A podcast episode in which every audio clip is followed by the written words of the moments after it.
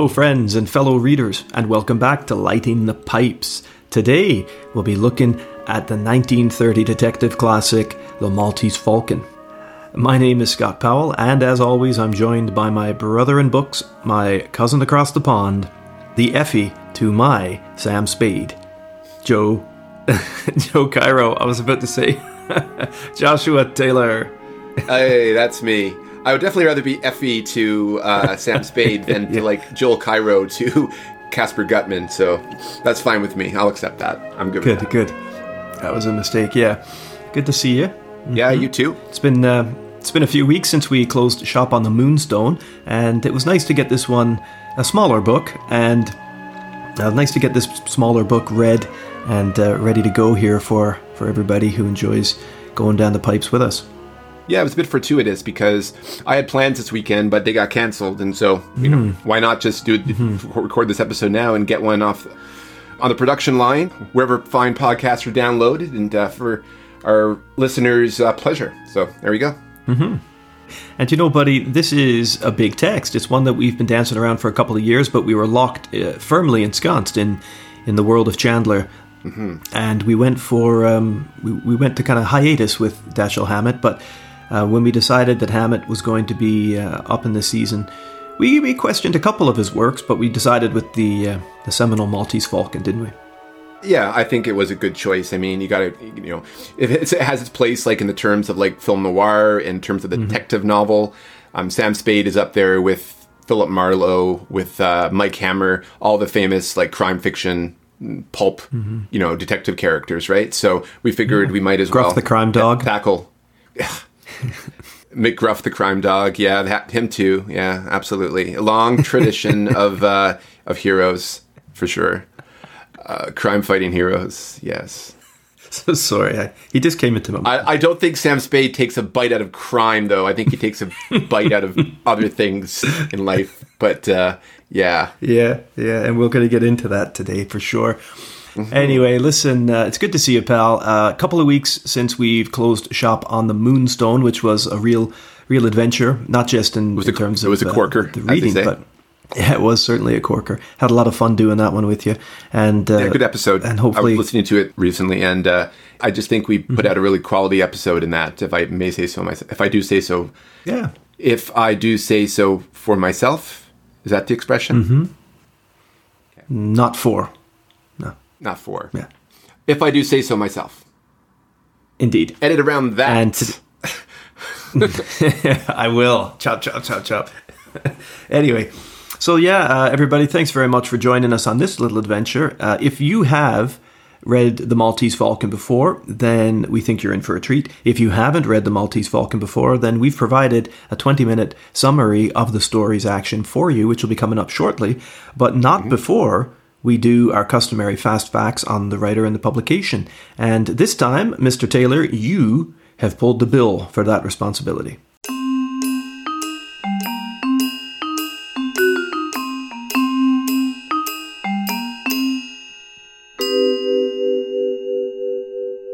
So, our man Dashiell Hammett, the author of The Maltese Falcon, this perennial figure in detective fiction, was born in St. Mary's County, Maryland on May 27th, 1894. His father was un, wasn't really a, a well-known person. Uh, well, there's not much information Okay. on his father. We know his mother came from old Maryland stock, like from an old family, supposedly from the probably from the founding of the colony. And he had an older sister and a younger brother. And throughout his, his early childhood, he grew up in Philadelphia and Baltimore. Um, the reason why I guess he was in these big cities is because his education was very brief. He left school at 13 years old and he worked various jobs. Up until 1922, he worked for the Pinkerton Detective Agency. Oh, all right. So this could provide some somewhat of a background to his writings. Mm-hmm. You know what I mean? For sure, uh, yeah. especially like his characters the multi, in the Maltese Falcon, like Sam Spade, for instance, or his other character, the Continental Op, uh, who was like a no-named kind of Clint Eastwood type detective character that went around solving various cases and crimes and getting involved in situations. Yeah, With an so orangutan? That's basically with an orangutan, no, not, not nothing like that. I only I only evoke Clint Eastwood because I was thinking of him as like a man with no name, a drifter kind of character who Yeah, comes in and yeah. steals problem, you know, solves problems, kind of like an uh, old school Jack Reacher type. Okay, gotcha. But he did serve in the First World War um, during the time when America was involved in the war, which was very short, um, for the U.S. Army's Motor Ambulance Corps. And during this time, he contracted the Spanish flu, and then which later kind of developed into tuberculosis. Okay. Uh, during his conval- convalescence, he met Josephine Dolan, who was a nurse, and they fell in love and married. They had two daughters, and upon his diagnosis of TB, he had to isolate from his family um, as much as possible. So this put a Hmm, strain sounds on the familiar. marriage. Yeah, and the couple separated, but he continued Mm-hmm. to support his family with his various jobs and his writing career That's tough. first published tough stuff. in the magazine. Yeah, it, it, it is, and you can kind of see sort of like the mindset, maybe you know, of, what he was going into. Yeah, well, I think writing. I think it's easier for us to see it to see that mindset today because of the you know the context with COVID, right? We can understand Oh, yeah, self isolation, but but still, I mean, it, it's a little bit different, right? Because it's not like the world around you is is sick. It certainly was with the Spanish flu, but um, with um, with TB, you just got to have that that kind of penury, that isolation, huh? Yeah, unfortunately. He first published in a magazine called The Smart Set, and he, of course, drew on his experiences as a Pinkerton detective in San Francisco, uh, which he and ended up like with his career ended up in San Francisco essentially. But by 1922, he became disillusioned with them, especially for how they treated like th- they, they were breaking all the general strikes. They were using a lot of violence to do so because they were basically hired thugs by the big corporations to break these strikes. And this is sort of when you kind of see him picking up a very kind of left wing view towards politics. And uh, this would Interesting. this this is something that would sort of haunt him, but also compel him further in his life. All right, yeah. So like like a post-war disillusionment, but um, amplified a bit by his own personal struggle with illness and such. Exactly. Like he was very keen on being able. He was very keen on being a Pinkerton and, and solving crimes and doing doing the detective work and and whatnot. Right. Like I'm sure he was keen on that and he appreciated that. But when it was used to take on the working man, I think that's sort of what mm-hmm. made him mm-hmm. leave. Mm-hmm. Made made him realize that he was nothing more than a glorified security guard for corporations. And so, Yeah. yeah, and he wasn't very interested in the police, probably because of all the corruption. I mean, I think we talked about with um, the, we did, when we did Raymond Chandler. I think we talked about how Hammett uh, had all knew all, had all these connections with like um, various investigation, investigate, you know, various police services throughout America. So he knew a lot of the stories that went on there and stuff with his experience at the Pinkertons. So he drew on this in real life, obviously, and this came to uh, so the people that he knew in his life, they came to sort of inhabit the characters that he was writing. Like he was sketching Yeah. out people that he would run into in his profession and, and in his life. So Yeah. with this, like you can see, like in, in his novels, like Red Harvest and The Dain Curse, and the ones that involve the Continental Op, you can see how he begins to develop um, this attitude and about about righteous figures taking on you know corruption and all this sort of stuff. But at the same time, he was slowly becoming a master of authentic dialogue, and people were noticing this. Like his dialogue, even even you have to admit that you know what, what whatever we think about the overall story and the writing of the Maltese Falcon, his dialogue is pretty bang on, and uh, it's the best window we have into how he characterizes uh, people in his stories. So his early novels featured a PI, as I talked about, known as the Continental Op, and he published these in Black Mask magazine. There's our Black Mask from our Raymond Chandler show uh, season. A title that we here at Lighting the Pipes, you know, and our listeners should know very well. So Black Mask was a pulp crime magazine, one of the first of its kind. He would have a falling out with editor Philip C. Cody and played at being an, an ad copywriter for a San Francisco jeweler. But by 1926, he made peace with Black Mask once a new editor, Joseph Thompson, was hired. So we have this struggling magazine with Hammett at its leads as its lead storyteller would soon take off in this period. Red Harvest, his first novel, was published, followed by The Dain Curse. Then came The Maltese Falcon and The Glass Key, which were serialized in Black Mask before being revised and published as novels by Knopf. Mm-hmm. Though Falcon was dedicated to Hammett's estranged wife, Josephine, his next book, The Glass Key, was dedicated to another writer, Nell Martin, whom he had fallen in love with, though the affair didn't last. His final fiction novel was The Thin Man, published in 1934. So he also created The Thin Man, the, the famous series with, um, I think it's Tyrone Power and Myrna Loy. Mm-hmm. I think there was a whole bunch of movies with them. Um, mm. They weren't really they weren't really noir though. They were more like just kind of like adventure stories. You know what I mean? Okay. I think yeah. I think they were like a couple solving crime or something like that. Anyways, but he published his final novel, The Thin Man, in 1934. So I guess you know living with TB was a burden at some point. Oh, would be. And though he ceased writing fiction, Hammett devoted most of his time to left wing politics. He was a staunch anti fascist and was a member of the Communist Party by 1937. And by the 1940s, he was living with a woman named Lillian Hellman, a playwright. One of her plays, Watch on the Rhine, was, was to be adapted to a motion picture film, and he took up his pen again to write the screenplay. And he scored an Oscar nomination. But mm, he lost nice to uh, a film with an actor that starred in one of his adaptations, Humphrey Bogart, uh, to Casablanca. So Casablanca oh. won the Oscar. Yeah. I mean, well deserved, you, you, have to say. Sure. I mean, I haven't yeah. seen Death on the Rhine, but I mean, Casablanca, come on. It's like one of the best scripts ever written. Um, he served as a code breaker in the Aleutian Islands despite his political leanings and his physical shortcomings. Regrettably, this experience uh, worsened his health and he developed emphysema. Mm-hmm.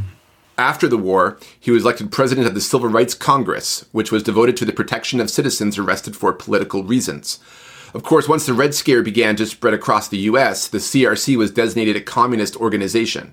He was brought to testify before a U.S. District Court judge and was questioned by a U.S. attorney who was a known communist hunter. He pled the fifth, refusing to name names, and was held in contempt of court.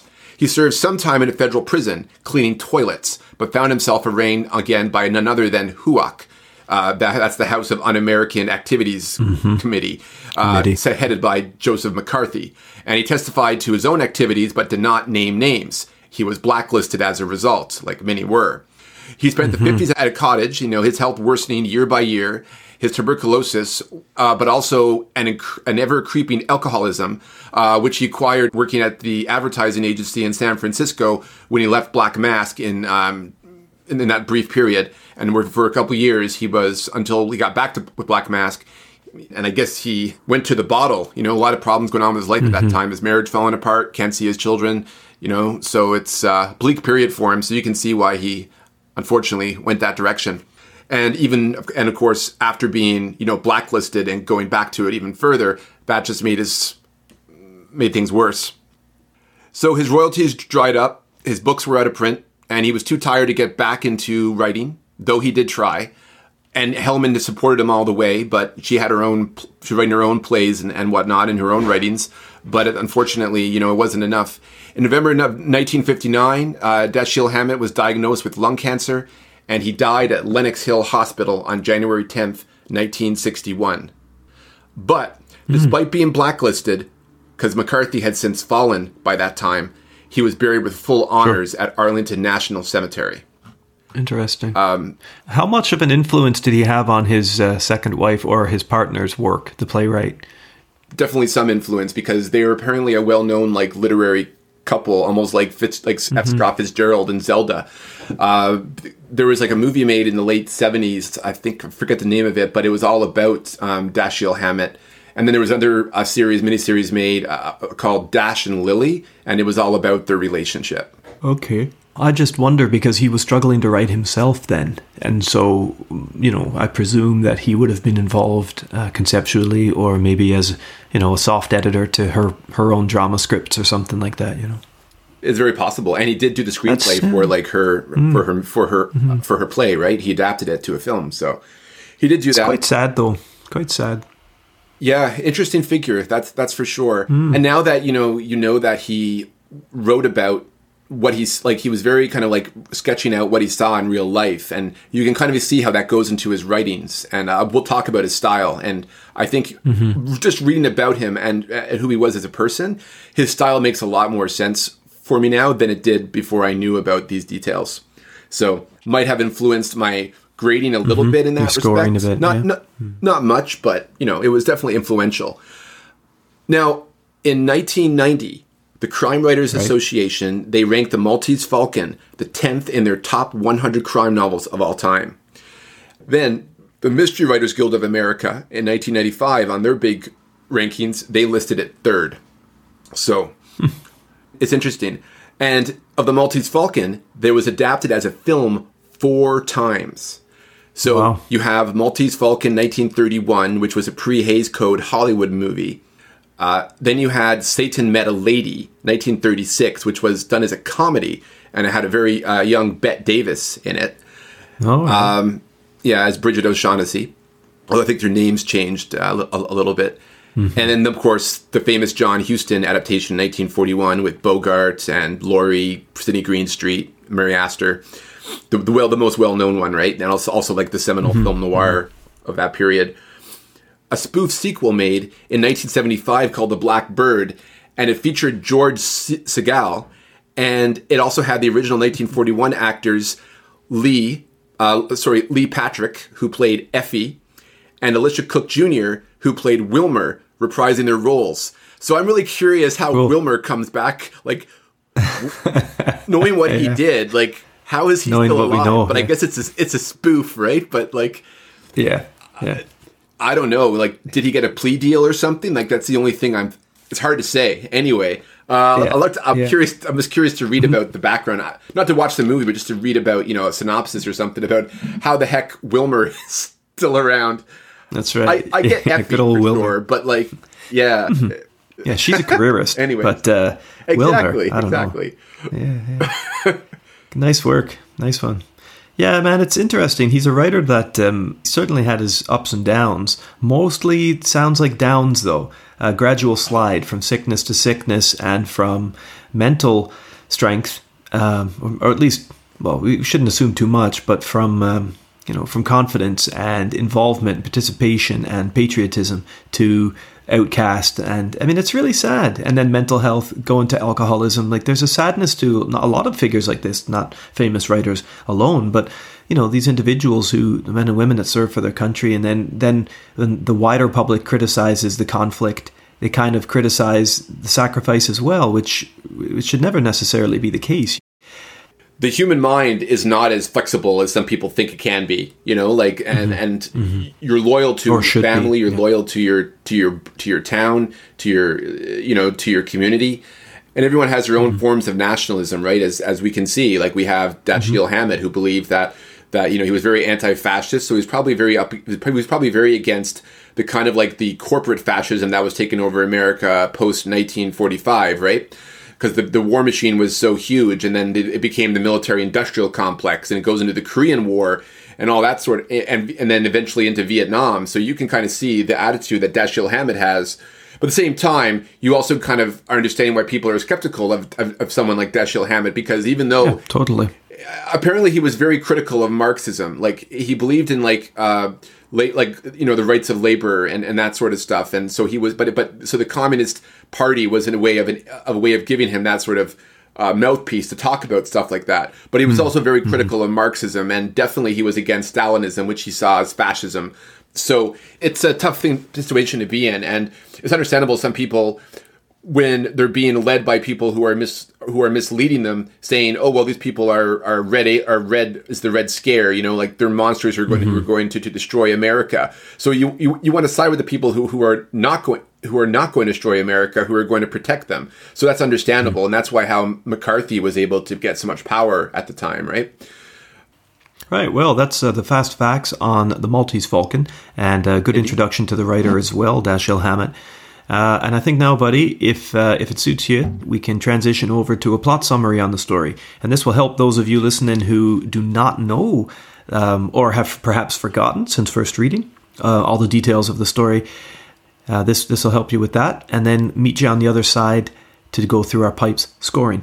Uh, the summary is about twenty minutes, so if you know the story top to bottom and you're just here for the chat and the banter, then hey, fast forward twenty minutes and we'll get you on the other side. Enjoy.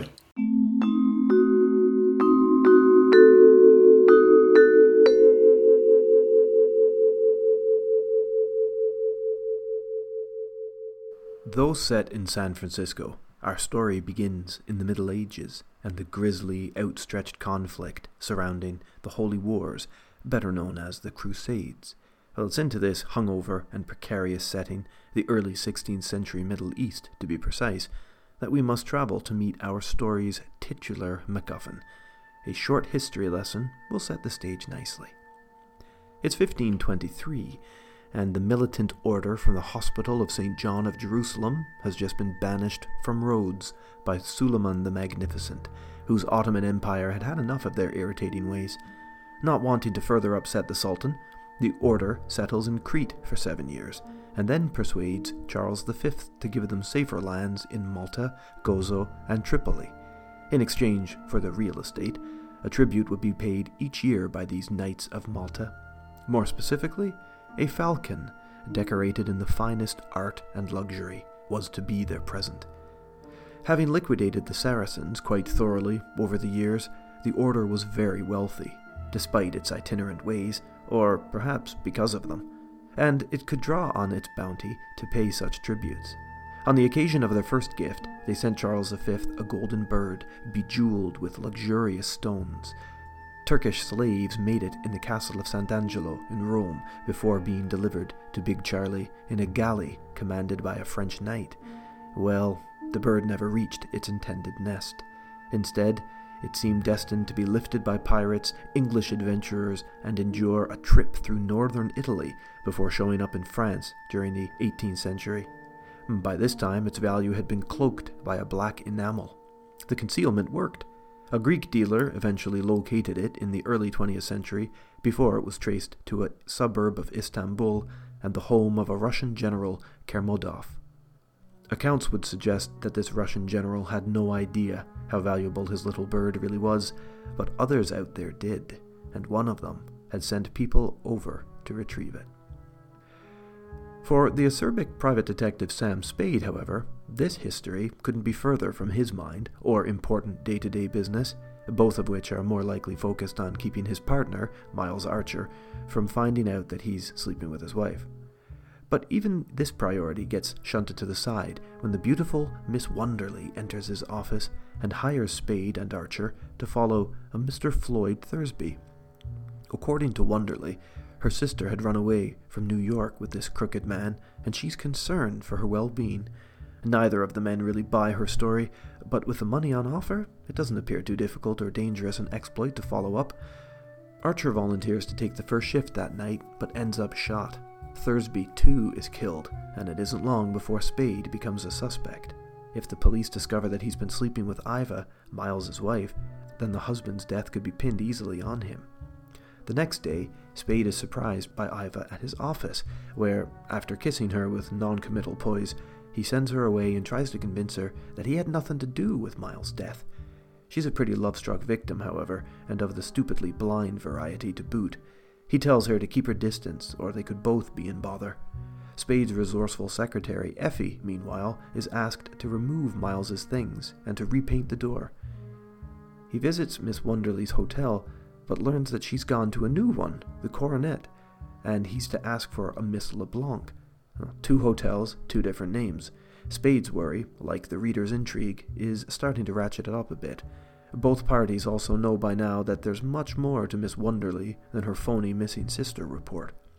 When pressured, Wonderly admits to lying and reveals that her name is really Brigid O'Shaughnessy, and that Thursby was her partner of sorts. He betrayed her in some dealing or another, but she's very light on the details. She appeals still to Spade for help, but offers no information, credible history, or explanation that he can possibly hang on or check out in building trust. Aside from her beauty and sex appeal, it's tough to see how anybody would stand by O'Shaughnessy. But, men being men and dogs chasing dogs, Spade agrees to do what he can for her. Later that day, he's visited by Joel Cairo, a Middle Eastern man who offers him $5,000. That's more like 82,000 in today's money, folks, to recover for him a black figurine of a bird that has recently arrived in San Francisco. Spade dismisses Effie for the day and settles down for what should be an interesting conversation with Joel Cairo. Instead, he finds himself with a gun barrel pointed at his face. It doesn't take much for Spade to disarm Cairo with an elbow and knock him out cold, though. He then proceeds to rifle through the man's pockets in an effort to better understand his weak assailant, but he finds only a hotel card and theatre tickets. Still, it's enough to keep track on him. When he comes to, Cairo refuses to reveal for whom he is working, but insists being serious about the offer. Spade agrees to look into it, sends Cairo away, and has a drink before hitting Herbert's Grill on Powell Street for supper. He notices a young boy following him. He's also there at the Hotel Belvedere, where Cairo is shacked up, and again on a streetcar that Spade uses to get to the coronet. He smells trouble, youth sized maybe, but trouble all the same. At Brigid's hotel, Spade drops some leading questions and learns that Cairo isn't a stranger at all. In fact, when he mentions the job offer of tracking down this black bird for five grand, O'Shaughnessy grows nervous and asks for his help in setting up a three way meeting with Cairo. Spade agrees to do so that night at his apartment. Iva, meanwhile, is still snooping around and has discovered Brigid. Her jealousy gets the better of her, and Spade again has to state the obvious in ushering her away until the death of Miles can be understood and cleared up. Before Cairo arrives for the meeting, Spade kills time in his apartment with Brigid by telling her a story about a man named Flitcraft, who, unhappy with his life, just randomly changed it one day after a beam from a construction site nearly fell on and killed him.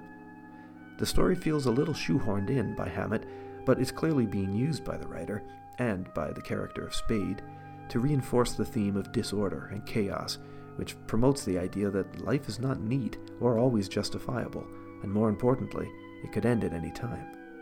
Cairo tells Spade when he arrives that he's prepared to pay for the statue, but Brigid insists that she doesn't have it yet. Both seem to be afraid of a man called G. The two start to argue just as Lieutenant Dundy and Tom Polhaus show up from the police, eager to talk to Spade about what's been going on, especially with the death of his partner and the man, Thursby. Spade refuses to let them in and scoffs at the accusation of his affair with Miles's wife. Just as they're about to leave, a scream is heard from inside the apartment, and the police enter. What they see is pretty outrageous, both Cairo and O'Shaughnessy blaming each other for egregious attacks. Spade knows that the cops are close to pulling them in, so he pretends that they all know each other and they're play acting, having seen an opportunity to wind up the fuzz. The cops don't believe the story, but the others all play along pretty well with Spade, so they have no grounds for arrest. Still, they take Cairo in for questioning, and the meeting is cut short. Spade tries to get the truth from Brigid, but isn't sure still how much of what she gives him is a lie. She describes the Falcon statue a little and says that Thursby and Cairo had offered her $750 to help get the statue from a Russian, Kermadov. How exactly, she wouldn't say, but we can assume some feminine charms were involved. Spade says he doesn't believe her, but she doesn't share any more information. Again, we reach a point where most logical folk would just walk away, but Spade, being intrigued, lustful, and unwilling to drop something this big if there's more than a shred of truth in it, keeps Brigid close. Very close, in fact. They sleep together. And the next morning, Spade sneaks out and visits her hotel room, searching it over meticulously while she snoozes in his bed. No black bird is uncovered. He returns to his apartment, breakfasts with Brigid, and then drops her at the hotel. He hops a cab to the Belvedere, where the sleeked youth is again sitting and observing him. Fed up, he confronts the young man, and his ties to the mysterious Mr. G are confirmed. Cairo enters shortly after this and reveals that the police kept him in all night, but nothing came from it. Spade shares the fact that there was no black bird in Brigid's apartment. When he finally arrives at his office, Effie informs Spade that Mr. G called him and got his message, which clearly means that the irritating youth did indeed work for him. Meanwhile, Brigid shows up, afraid, and stating that her room had been searched. Spade plays dumb and asks Effie if she would mind to put her up for a few days. Always the sport, Effie agrees. Mr. G calls back within moments of the ladies departing. His name is Caspar Gutman, and he wants to meet in 15 minutes. Before Spade leaves, Iva bursts in and confesses that she sent the cops to his apartment last night out of jealousy. She said that Phil Archer had found out about their affair and had gone to the police to inform them. Spade is irritated with Iva and tells her to go see his lawyer. He then heads up to Suite 12C at the Alexandria Hotel, where he meets the corpulent Mr. Gutman, dressed almost entirely in black. It doesn't take long before Spade loses his patience with Gutman, who issues vague threats but no details about the figurine. He's not an easy one to collaborate with, even if Spade's intentions were on the level. which they sort of are. Nobody connected to this bird seems eager to share much of what they know. Spade gives Gutman an ultimatum share what he knows about the statue by 5:30 that evening if he is serious about working together. Spade then hits up his lawyer's office, where Sid the solicitor shares what he was told by Iva about the night of her husband's death. Enter red herring number 5, 6, I've lost count now. Anyway, despite saying the contrary to Spade, Iva wasn't at home that night. She had learned from her husband that he was out tailing a girl, and wrongly assumed it was an affair and not a job. Ah, don't you just love a double standard, Iva? You can cheat around on your husband, but need to snoop jealously when you suspect the same thing from him. Well, to be fair, you and Archer are both pretty ugly people when you take everything into account. You probably deserve each other. But I digress. Or does Hammett? Hmm. Anyway, back at the office, Spade finally comes into contact with the boy who works for Mr. Gutman. They take a cab to the Alexandria, and Spade easily disarms the youth before knocking on the door to Gutman's suite. It's at this point that Gutman, who appears to be impressed a little by Spade's resourcefulness, relays the history of the Black Bird and admits to having searched for it these last seventeen years. It was he who traced it to Constantinople, uh, sorry, Istanbul. It's easy to forget just how old this novel is. And then to the Russian general. Cairo, Thursby, and O'Shaughnessy were sent by Gutman to retrieve the bird, but the latter too pinched it for themselves. When Spade bluffs that he can produce the falcon in just a couple of days, Gutman offers to pay him richly for it. Though not a handshake, the men seem to agree to terms, at least casually, and Spade downs a drink in a single gulp. Too bad Gutman had previously drugged it. Yeah, Spade fails in his attempt to leave and gets kicked in the head by the youngster, whose name we learn is Wilmer, somewhere between Fred Flintstone's wife and that pig from Green Acres, before falling unconscious to the floor. The next morning, Spade stumbles to his office where he sees that Effie also had a rough night after sleeping at her desk, waiting for him. What a gal. Though his memory is patchy, he's sharp on the Falcon business, and he asks Effie to contact her cousin, who he knows is a university history professor or somewhat, and run the story of the Falcon by him for legitimacy's sake. While she does that, Spade heads to Cairo's hotel room with the help of Sam, the detective on duty there, and he rummages around. He locates a newspaper and a missing section from the financial and shipping section. The notice lists the arrival of a half dozen ships into San Francisco. He circles one, La Paloma, arriving from Hong Kong, and phones to arrange two meetings the first with Tom Polhaus of the police, the second with District Attorney Bryan, who's been looking for him. Effie, meanwhile, confirms that the story of the bird appears to be legit, and it has her cousin quite excited.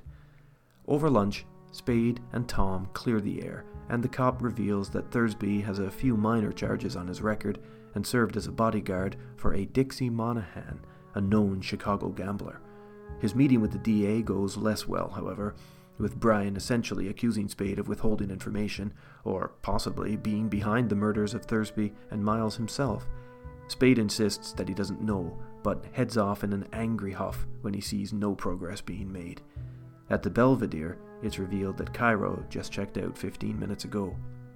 Back in his office, Spade and Effie are talking about the boat, La Paloma, and confirming suspicions that Brigid, Gutman, Cairo, and Wilmer were all there when a fire broke out on board.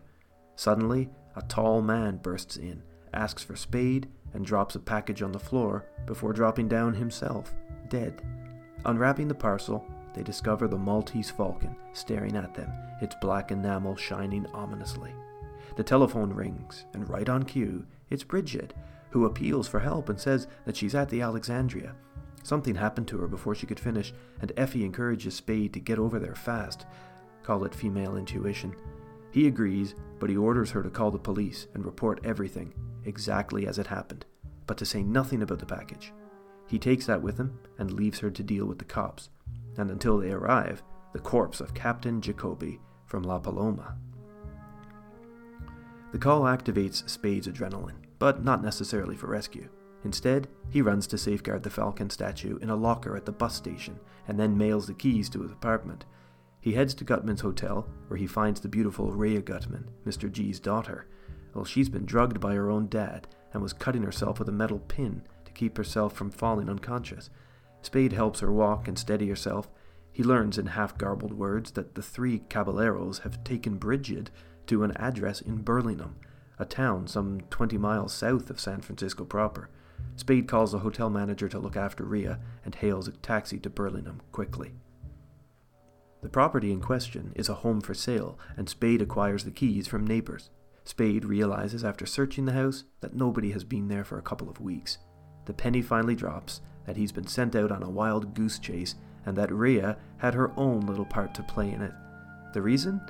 Presuming correctly that Jacoby delivered the bird to Spade before expiring, they wanted to create some space and time between themselves and him so that they could search his home for the statue. When he returns home, Brigid is waiting outside, apologetic and afraid. But at this point, the layered cake of lies is so thick that nothing she says or emotes can be trusted. Entering his apartment, all three men are waiting with guns. Cards are finally shown, with Gutman admitting to having his daughter play the charade. Spade agrees to hand over the Falcon in exchange for the 50,000 that had earlier been discussed. Instead, Gutman renders some crafty subtraction logic and tries to convince the detective that $10,000 in actual money is better than $50,000 in conversation. Spade explains that even if he agreed, Nothing can go ahead until they arrange for the murders of Thursby and Jacoby to be pinned on somebody, the only sure way of getting the police to back off. He wastes no time in suggesting Wilmer would be great for the role, not knowing at that moment that Wilmer actually did commit both crimes. Gutman objects, explaining how Wilmer is like a son to him. Cairo also objects, and it's clear by this point that he and Wilmer have more than a little thing going on. Spade reinforces the point assuring the fat man that D.A. Bryan will surely stop investigating when he has a suspect, as he's more keen on strengthening his catch count than doing right by the law. Some back and forthing commences, with Brigid also being suggested as the fall guy. Spade agrees, so long as they can make her look guilty, but when it's made clear that Wilmer did actually shoot both Thursby and Jacoby, then the story to pin him to the crimes becomes the truth by moral compass as well as convenience. Wilmer sits sullen and betrayed as he listens to his boss tell Spade the facts that he needs in order to give Wilmer over to the cops. It's hard not to feel bad for the young guy at this point, even if he is guilty. We're then treated to a short, meaningless scene, egregious really, where Gutman accuses Brigid of pocketing one of the thousand dollar bills that he was using as a prop.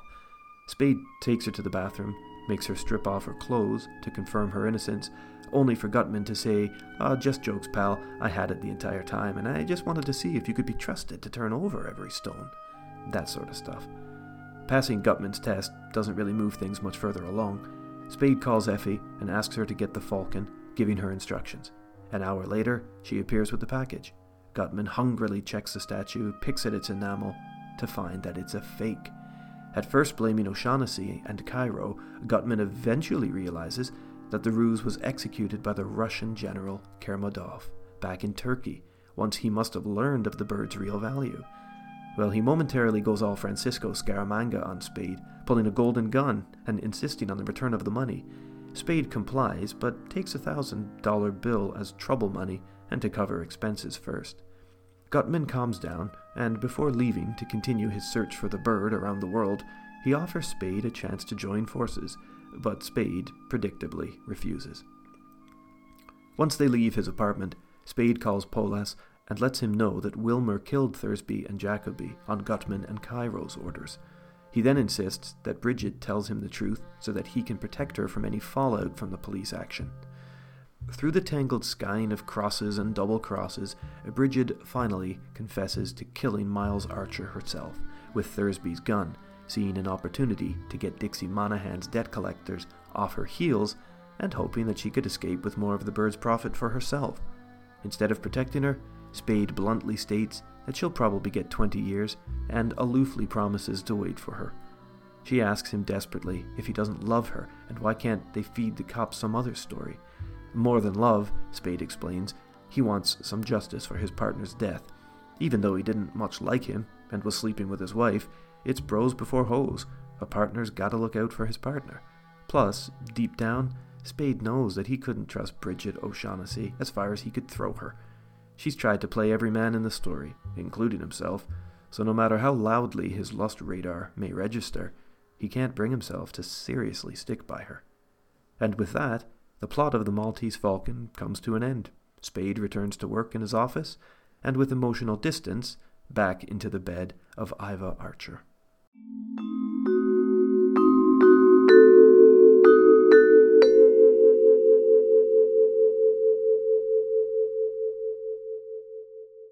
Okay, everybody, welcome back. Um, hopefully, that filled in some of the gaps for you, if indeed there were any gaps. And we're now going to get into, as we always do, our PIPES scoring. PIPES is our acronym P I P E S. And Josh, as always, is the man to tell you what they stand for. Yeah, so not to sound too much like a cheerleader, uh, P is for principles, like the main character. So we rate the main character in terms of the storytelling. Uh, then we have I for investigation which of course is the story itself, as well as, I guess, the proficiency of the writer, his style, his uh, aesthetic, I guess, eh, the literary merits of, of, of the writing. P is for perpetrator or perpetrators. And we're talking about the villain or villains of the story, and we rate them in terms of how they influence the narrative and how they stand out. E is for environs. So we're talking about in terms of the writing, the atmosphere, the locales, uh, just the general feeling that, that we feel the book is conveying to us in terms of, est- of establishing the settings of the story.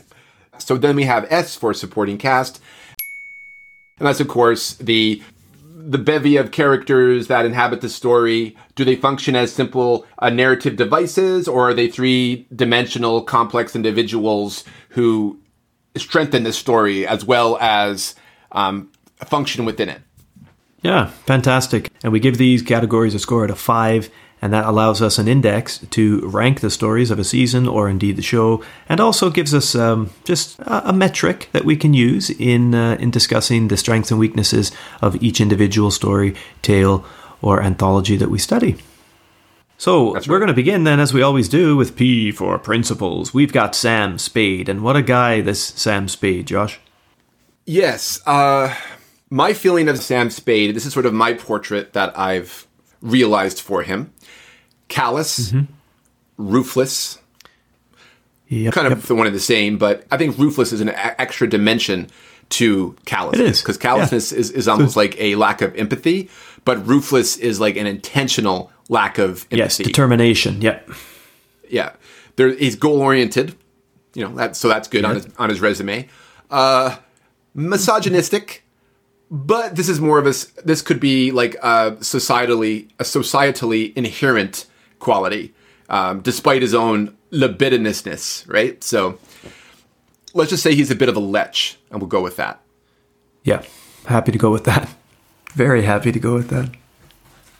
But though he won't admit it, he uses the women in his life, but but he also uses the men in his life as well. Like even his cop friend Tom Polhaus, he utilizes to his own benefit, as he would a hotel detective like Luke, and he mm. sleeps with his own partner's wife. But despite his yeah. sexual callousness with women, to my recollection, anyways, in the novel, you never actually see him slap or or harm a woman in in, in the story you know, he punches lots of men and a lot of homosexuals in this in this book. But well, one he poaches one. Mm, I think it's pretty clear. Wilmer. Uh, okay, oh, no, you're right. Yeah, he punches two. Right. Yeah, yeah. About Wilmer. Yeah. so you know, like he punches men in this story, but he doesn't actually assault women. He does degrade them, though. So I mean, that's a different. He certainly of, does degrade them. Yes. Yeah. Yeah. There's a certain type of, uh, I guess, debasement any justification of that debasement comes later, like when he really suspects that, you know, in the case of Shaughnessy, she can't be trusted, so he debases her by making her strip off, you know, like he wouldn't probably do that upon first meeting her. No, he definitely wouldn't. And I think but it's it's very it's but it's very kind of to me contradictory. But I guess we'll get into yeah. that when we talk about Brigid and yeah. whatnot. And of course, he's very liberal with Effie. I mean, you, like you can see that he's probably eyeing her for a possible tryst, but or he's already had he, one. That's kind of how I read. Or he's al- or he's already had one, but she's still loyal to him. And there's um, and you don't get kind of a like a big sister, like a like a brother and like a sibling quality between the two of them. You know what I mean? Like no, there's definitely all. something hanging between them that keeps her there. but he's also somewhat like at arm's length from her, but he wants to get He's more aloof, of that, yeah. but he's aloof about it. E- exactly. So he's definitely, you know, there's very liberal in that relationship. And even though he betrays Miles Archer by sleeping with his wife, it's clear that Miles Archer isn't a great guy either. So, and and the thing is, is that and Iva seems pretty much into it as well. So both Iva and Sam Spade are pretty skeevy in that whole dynamic. They're they're totally meant for each other. Like they're both they're pretty corrupt figures. man. yeah. Um, and he's yet he feels compelled to avenge Archer, and you know that's why he uses Brigid the way that he does. So we do know he has a motivation for how he treats her, despite his own conflicting emotions about Brigid. Um, Well, I don't And- know. I don't and- know. I agree with you there. I don't know that he. I don't know he's compelled. I think what it is, it's like society expects this of him. You know, the cultural norm expects it of him. The policing detective community expects it of him. And what would he be if he mm-hmm. didn't do it? So I, I think it's more like self preservation than actually need to go out and do this for him. Right. That's what I think. Bros before Yeah, sort- yes, but because my mm. job demands it. it's almost like he's concerned about the reputational damage and not like Yeah, the totally. Yeah, the morality of the situation. that's how I see it. Yeah. Which makes sense for him to be a player in this kind of game. He has to, you know, function totally. that way. It, it makes total sense, and I'm sure like Hammett probably saw people like that in the agency, and you know maybe that was him himself too. Who knows? I mean, it's hard to say. Yeah. Well, I think what you said earlier about his relationship um, to people like Luke, you know, the as he was working for Pinkertons, there's this idea of like at the end of his career, he just kind of felt like he was a, not even a bodyguard, but just kind of like hired help for this hotel business or whatever. I think that's why he's a bit like if you think of Luke, the character, he seems quite cheerful. He's probably the most cheerful fucking character in the story, and I wonder if if that's a bit of pity or compassion or or kind of like um, empathy that Hammett has for those guys, and he's trying to write into the role a bit, you know, because he's a nice fella, that dude. I'd like to, you know, he seems like the only one who has a positive relationship with Sam Spade in the whole story. Yeah, even to an extent, Tom Polhaus does as well, because you can tell that he likes Sam Spade or he likes working with them, and he, uh, I think he respects him. But at the same time, Spade won't show him any respect because he treats his superior like garbage. Um, Yeah, he I- does, I'm sure Dundy, you know, is not a great person himself. He seems like a little, a little bit of a blowhard, and I think he's a Uh-huh, bit too yeah. rigid and stubborn. But I don't know like how bad he actually is, just because he just has that he does, he's allowed not to like Spade for many reasons why we as a reader shouldn't like Spade either, right? So Yeah, i- yeah. is uh, Dundy a character uh, like an audience surrogate for Spade or another voice, you know, to give a different perspective on him, or is he just sort of just Good a question. foil in the narrative? Uh, yeah, Well, he's definitely a foil in the narrative, but that doesn't mean that he can't be one of those other things as well. absolutely. And he does again, you know, like avenge Ar- Archer on a at least on a um, superficial level by turning in Brigid uh, to the police for his for Archer's murder, right? So he fulfills that part of uh, what he feels that he should do in society, how he should behave, and it's very interesting because what, what you mentioned about him fil- fulfilling this so- societal obligation, and then of course the the last scene of the story or the last passage of the story is him going back to the office and already you know he's putting his arms around effie again although she's more hesitant now i think she, she since she learned about brigid's fate because the, the narrative makes effie like brigid and kind of makes her woman's intuition uh it, it basically um, what's, Validates, what's the yeah. word? It, it's derog- It, it invalidates her woman's intuition that they built her up with having earlier, and just places her as just another female in the narrative. And now she sees herself as just another female in Sam Spade's life, and not just like his loyal secretary anymore. And there's that feeling about it that he's just going to go back to the same way of doing things all the time. Oh, and Iva's here, so Iva shows up at you know, and what's going to be the next phase in his life? Are they going to have a little bit of a tryst afterwards?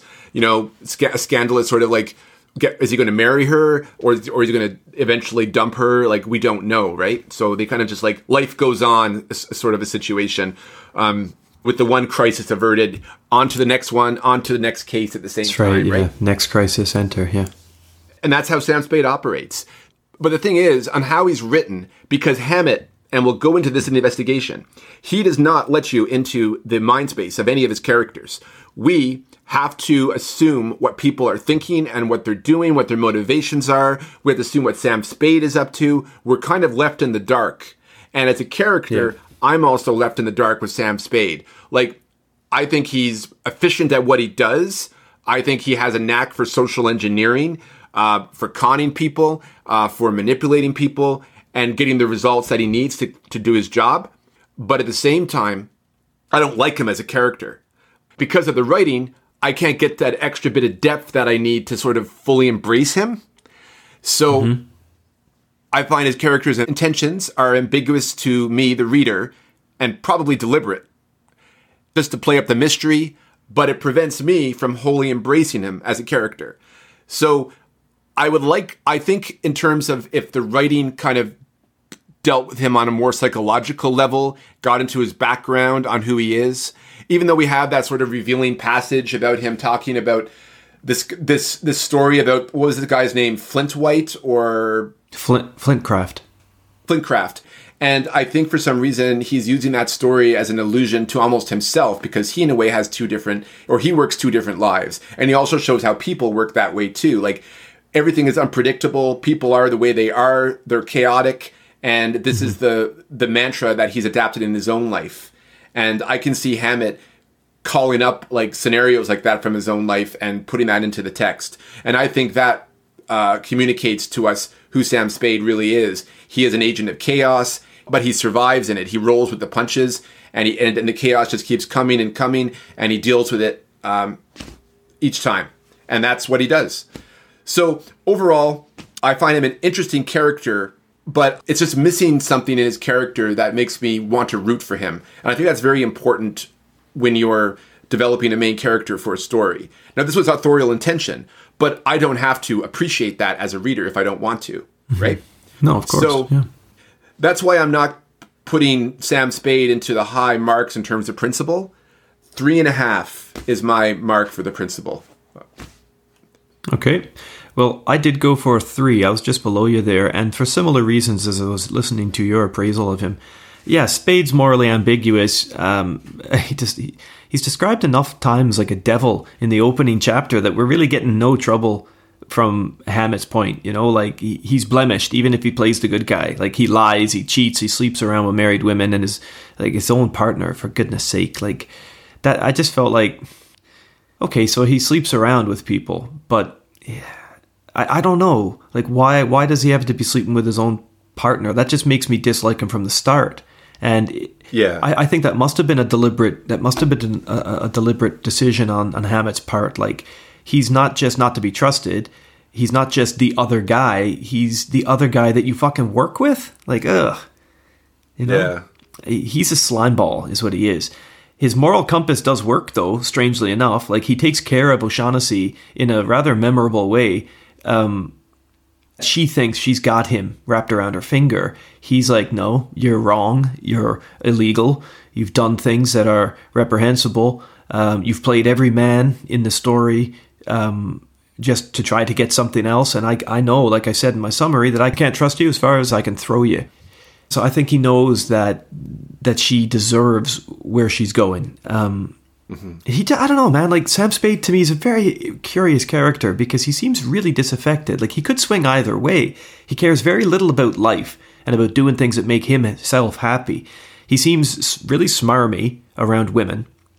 And like you said, that could be the bigotry of the time, but it could also be a, a, character point. I mean, especially around those women that he knows, right? And he doesn't seem to value any of these female relationships that he has. Now, does he say thank you at all in this story to anybody? Does he say thank you to Tom or to Luke? Like I don't know. If so, I missed it. Like I know I that he must it, care, but I, but I, I just don't capture that caring very often. Like work, I think that was women, life, hobbies. Like that was the missing. dude's life's just the dude's life's just pretty empty, and yeah. He doesn't seem to have like like Marlowe had his chessboard where he would have that moment of reflection and he would have people that he spoke to and trusted and you knew that there was a, a roundness to his character. Sam Spade I think is as angular and as sharp and as flat in places as his descriptions of being a devil with all these pointed ears and pointed chin and yeah. pointed Instead of the pitchfork. You, yeah. yeah. Instead of pitchfork like you have a spade.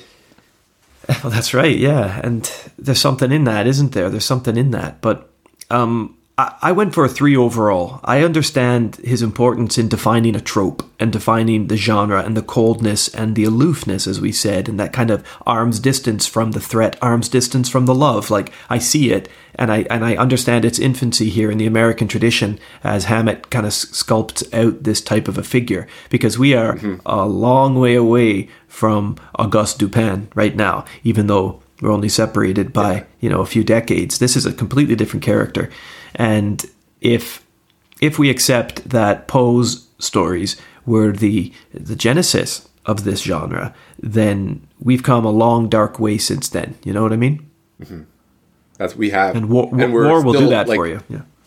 War will definitely do that for you, absolutely. But I think what's interesting about Sam Spade and how Hammett writes him is that you know now that we know as as I mentioned earlier about Hammett's background is the writing of Sam Spade as this unlikable character it was that Hammett's goal did he want to criticize someone like this that he knew in life like an investigator who basically in order for him to get his job done he had to be this kind of person mm. for results Interesting. And well, why don't we why don't we take that question and use it as a bridge into our discussion of investigation? Yeah, absolutely. What so, do you think? As, How as I, do you feel about that? Yeah, like I, I, I definitely feel that went into the story, the craft of the storytelling. Uh, the narrative itself, like despite shortcomings of like the principal and uh, other characters, I find it it was very taut. Like, and it was there was implausible moments, yes, like the stage altercation between Brigid and Cairo and how Spade plays it off, you know, messing with Dundy and Polhaus about, oh, we were just trying to mess with you.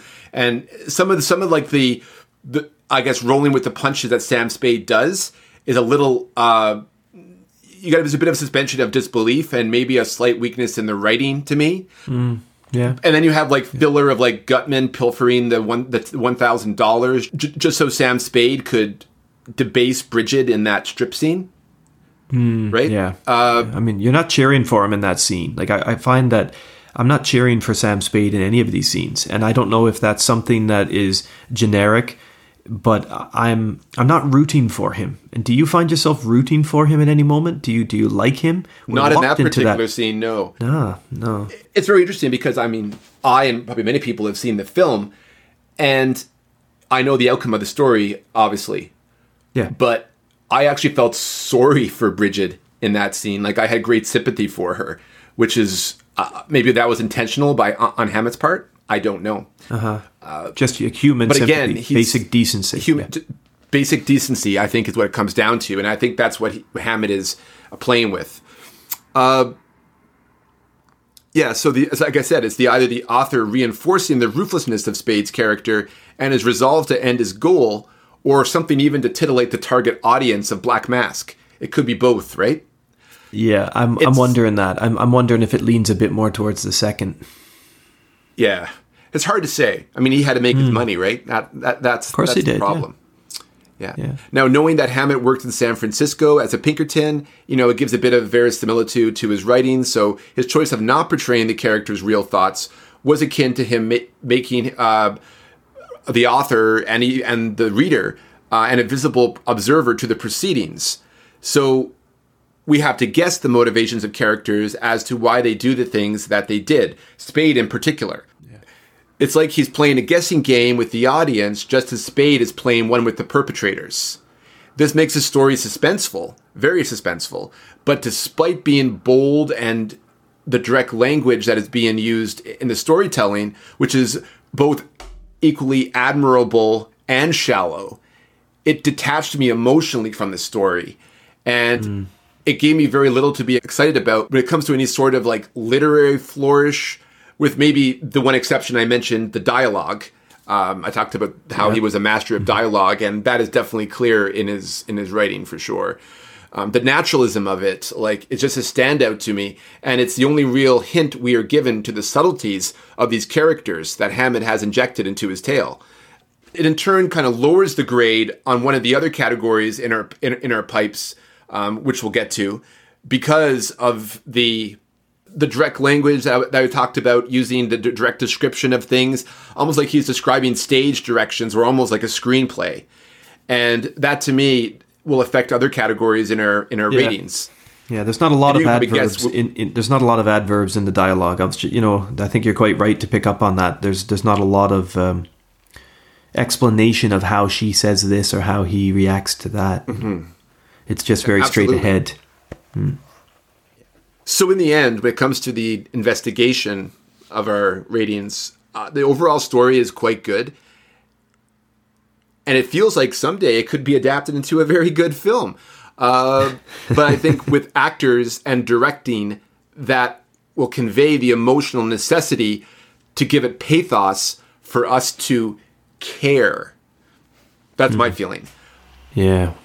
despite that criticism though i think the narrative is solid like in terms of just like the, the story itself and i give it a four Okay. not well, a full just five if every, all those other elements were there like that i said th- that, that were lacking if those elements were there in this story it'd probably be full marks for me Okay. despite archaic descriptions of uh, you know the dynamic between men and women and stuff like that Okay, cool. Well, I, I was again just a half mark below you.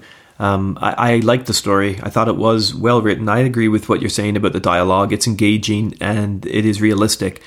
Um, in terms of the narrative itself, though, its structure and kind of the way it plays out, I'm just struck by how every single conversation in this story has stakes. Like, there's no downtime for the narrative. Like, never just a chat or just a laugh or just catching someone on the street or.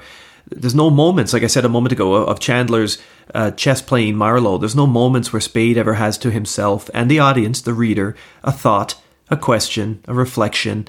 You never see him do anything outside of his own head. Like, I guess you could say that his story to, to um, O'Shaughnessy about uh, Flitcraft is the only break we really get in the story. But even then, that's to reinforce the theme of chaos and you know the the uncertainty of life. Like everything is a battle of wits in the Maltese Falcon. Every scene has a winner or a loser. Every conversation has to have someone coming out on top. And you know, I, I didn't find that as enthralling as I think I was supposed to. I didn't find that as gripping or as tense as I think I was supposed to. I mean, I certainly liked the scenes in the book, Josh. Don't get me wrong, but but like the, the, mm-hmm. the tension was was at sometimes hard to take because Spade was never a victim and he was never accidentally a target. He never found himself in a Yes. situation that he didn't get Look on a trolley bus. Exactly. Like he Yeah. never he, he would go on the bus and he would go to something he knew was going to be tense and it was. He would never just find himself knocked out by some dude on the street. Like you know, he would he, he was one drugged exception, once. the hotel when he was drugged. that yeah. was it. He wa- he was drugged right by Gutman, but in this story, he is very very proactive. He is not reactive, and that makes him a driver of the story. Absolutely, but. As someone interesting to follow, somebody who fumbles and discover things and steps forward and meddles a bit and falls back and then steps forward again and makes clever deductions and then hmm reflects on them. We get none of that. It's just straight ahead Sam Spade, and you know I felt like I felt like Spade saw an opportunity. He sniffed out a chance to make some money and to pursue something different, and he accepted all the risks that went with it, and he got all the treatment that he deserved. Like the narrative is so straight ahead; it doesn't reveal anything about the world that I, think you're getting in some of these other stories we reviewed so far this year because you know the character gets into situations and it opens up perspective. Sam spade's perspective of humans does not change here. We have a little history lesson about the order of the knights of malta um, but that's it. Like there's nothing else i learn about the corruptness of people or any surprises. Like everybody in the story is exactly as you expect them to be. He is a gun-toting uh, hoodlum. This is a, a young boy who's being used by bigger authoritative powers. Here is a man who has an interest in art but a bigger interest in making money. You know it's just everybody is who is who they're supposed to be in the story. And you said it that we never see outside of Sam Spade's point of view. So technically, this is like this is a third person story. We have an omniscient narrator, but I think what we're actually dealing with here is is what's called a first person plural point of view because it is written in the third person, but we're completely locked into Spade's character. We don't really observe or hear or sense anything that uh, cuts away from his experience. Like there's never a jump or there's never a movement to another character or another situation or like we never get like we had in Farewell My Lovely that breakaway um, narration of Bunker Hill, you know, that area in Los yeah. Angeles. We never get like just a moment of exposition that isn't in that isn't from him going a place. And I find like like okay for instance we know that effie does a lot of heavy lifting in the story but we never see her do it it's always something that she comes and tells us or tells spade that she exactly. did and and so that's fine like okay that's the way the story's written but it just sort of feels like the omniscient narrator is like a parrot on spade's shoulder and yeah. like a little partner for him you know we, we yeah. or like a gopro like a gopro a camera on his a head GoPro maybe like he's moving around like I can totally see I can funny. totally see why why some people like that about this story. I do get it. And and I don't really mind the narrative principle of it. But I'm I got I'm really happy there's no B plot in this story, man, because I don't think that the narrative approach would have been able to handle Hammett making more complexities for the story because Sam Spade could not believably gone linear and also that other way too. Like you know, you got to choose one yeah. of these. I think in this genre, you do it the way Chandler does it, or you can do it the way Hammett does it. But you can't mix both. So I think what saved this story for me, and what what made it a passing grade ultimately in investigation, is that there is no added complication of a B plot because your perspective is so locked into uh, Sam Spade's character. You know, I don't think it could have shared the stage very easily with with added complications. yeah. yeah and and it's funny too, and I'll go into that in the environs, but there's almost like a stage play aspect of the writing. Like he's writing yeah. scene, you can tell how he probably works on plays, or you know, he would probably be. What's that dialogue? Quite good. At, it's that dialogue. It's the dialogue, but we have conversations in rooms and different in offices and in hotel lobbies, and the thing is. It's all through Spade's perspective. Even some of the major, like I think, climatic events of the story, and even and of course initiating events of the story take place off screen. Archer's death is not on page at all. Like we yeah. he gets a phone call and he hears about it. And then we have Casper Gutman being killed off screen as well. Off page again, sorry, off page. Those big events happen because they're outside of Sam's perspective, so he only hears about it. So we, he is the only filter that we have. But not yeah. only that, and this again is why I take away the full marks for it, is because we only have that perspective. And I mean, that's interesting, but it, it would be much yeah. better if we were in Sam Spade's head as well. But the mm-hmm. problem with that is if we were in Sam Spade's head, then the suspense of the story would be drained out completely because we would know mm-hmm. what he was up mm-hmm. to. That's a very However, good point. Yeah. Mm-hmm. Mm-hmm. You can tell that we just read the Moonstone with all of those other character perspectives. Hey, yeah. I wonder if that's affecting our, our reading of this at all.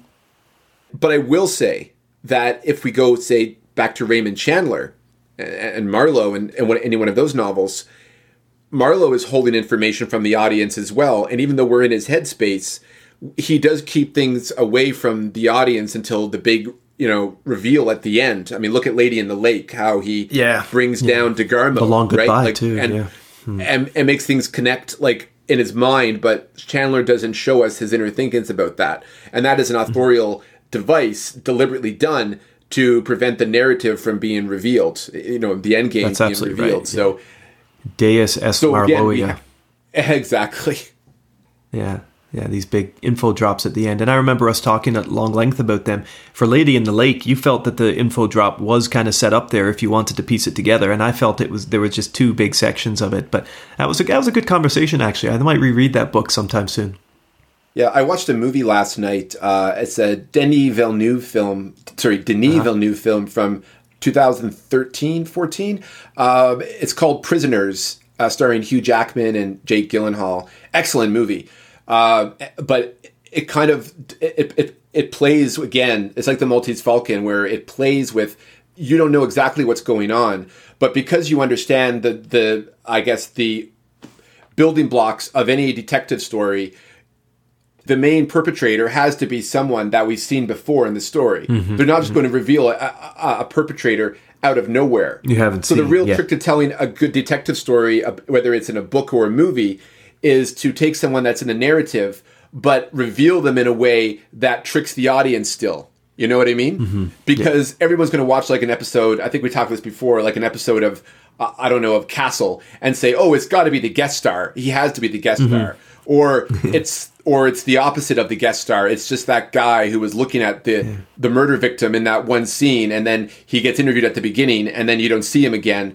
But then all of a sudden, it connects back because that's you know the quote "Silence of the Lambs." You know, why do we covet? We covet what we see every day, right? And that that's mm-hmm. basically the modus operandi of any killer in the crime genre in film or in literature. So, yeah, everything is following that principle, and they've been doing it very well since the days of Dashiell Hammett. Like they're still following that same structure. Yeah. But the difference is from Hammett, eventually we get an evolution of this. We have guys like American authors like Er- Ernest Hemingway coming in and taking this very simple stated way of writing, but also bringing great depth to it. And that's what inspires guys like Chandler and James M. Cain to build upon what Hammett started. So it's very important that we still consider Hammett a seminal author in this genre. But as a novel, we also have to address the shortcomings that necessitated the evolution of the writing. Yeah, yeah, and the f- further chapters of the uh, of the timeline, so to speak. All right, well, well, let's move on then to perpetrators. Um, I don't mind starting here. I mean, you were talking a minute ago about that fine balance between telegraphing the perpetrator early on or just softly planting for the revelation later, but it has to happen at some point in the story. And it's it's rather clear that Brigid O'Shaughnessy is a perpetrator. Uh, from the first time she tells a lie, we know that she's not to be trusted. We know she's an opportunist, whether sexual or financial or whatever. She's the quintessential ice cold dame, right? But Yeah. um, I'm not really sure. I'm not sure, buddy, how long that trope has existed. If it pre-exists this, I'm not sure who was the first femme fatale that was written. I can see Brigid O'Shaughnessy probably being one of the first. Being an early one, Because yeah, because he was pr- publishing this story in a crime fiction magazine, which was probably in the literary gutter at the time in terms of pu- public appreciation, right? So mm-hmm. you have, you know, the the P.G. Wodehouses, the Sir Arthur Conan Doyle's, the Agatha Christie's, even. Uh, I don't know. Did Agatha Christie do a novel? But oh yeah, 1920, she started writing novels. Okay. Mysterious Affair at Styles, right? That was 1920. Yeah. Yeah, so you have the P.J. Wodehouses, the Arthur Conan Doyle's, the Agatha Christie's, establishing this Victorian idea of the detective, of the gentleman detective character, and the women being portrayed as either victims or murderesses. But even in Sherlock Holmes, there wasn't really a lot of like psychotic or sociopathic women, was, was there? No, not really. Um, there's a lot of brain fever. a lot of a lot of brain fever ex- exactly and But- usually if there was a woman perpetrator there was a reason why there was a, a believable motivation an understandable motivation as to why they were they why they were the why they were the perpetrator so yeah. Is Brigid O'Shaughnessy the first femme fatale of crime fiction? Um, if any of our listeners know, uh, please comment on our Instagram and, and tell us what you think. Is there examples prior to the Maltese Falcon where we have a, Hmm. a femme fatale? I mean, I'm sure there's some in literature that were, were that Oh, were missing, of course. missing. Yeah, yeah, yeah. Yeah, Totally. I keep thinking of maybe like, in, I mean, I didn't like her as a character, as a person, but she was well written. Was the sort of the nemesis and the and the wife of uh, Thomas Hardy's Jude the Obscure. Uh, that was Oh, yeah. I, I, I I forget her name, but she was a dislikable character, and uh, Gee whiz, yeah. th- there's that, also that back. one. There's right. also yeah. one. Yeah, so there has been sort of like femme fatale esque figures, Mm-hmm. I, I suppose, being portrayed. But in strictly Dickens, detective too. fiction, though, like you know, we're talking about detective the- fiction and strictly detective fiction in that world. Yeah, it's it's hard to say. Well, we Yeah, I think so we I think if anyone knows, that she's one of the first, she's one of the first. Yeah, and Fair enough. Uh, to boot, she's re- pretty reprehensible person. I feel like she deserved what she got. Like we don't learn enough of her backstory to sympathize with her, and this is a failing of her character and the writing, which we've kind of already discussed. You you put a good point onto Yes. that. Hammett doesn't want to imbue her with sympathetic complexities. It's very evident. He wants us to think that she's a rotten woman and just watch out because rotten women live everywhere and you never know when one might come up out of the grass and bite you. Like, there's clearly a story worth telling in here about her backstory, but Hammett's writing is so straight ahead. He doesn't stop to characterize beyond the action or to really bother with um, motivations, but that ultimately makes her a weak character. She's sexy and she's exciting and she's unpredictable, yes, but she's not interesting because it's all surface level. But that comes back to what you said about the pulp. That comes back to the publication. That comes back to the Black Mask, as it's probably in the dirty puddles of literature. All these things that you're saying, you know. But for me, like I'm, I do wonder how how much of this is typical of Hammett's other character writing. Um, I, I don't really know. But Brigid O'Shaughnessy certainly failed to impress as a literary character.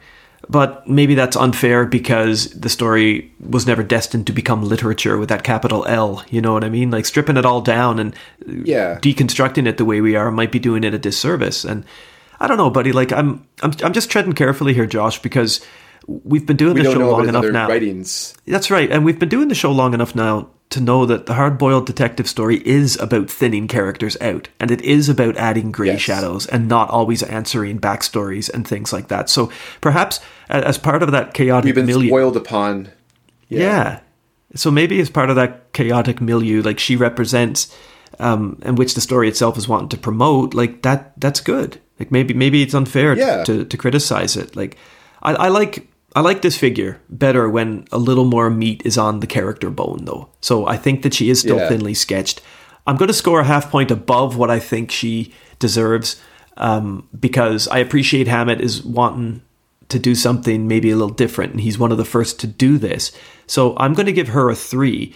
But overall, for perpetrators, because we've got other baddies in the story as well, like Casper, Gutman, Gutman, Wilmer, Joel Cairo. Joel Cairo, all these figures. I'm going to go three and a half overall for my um, my perpetrator score.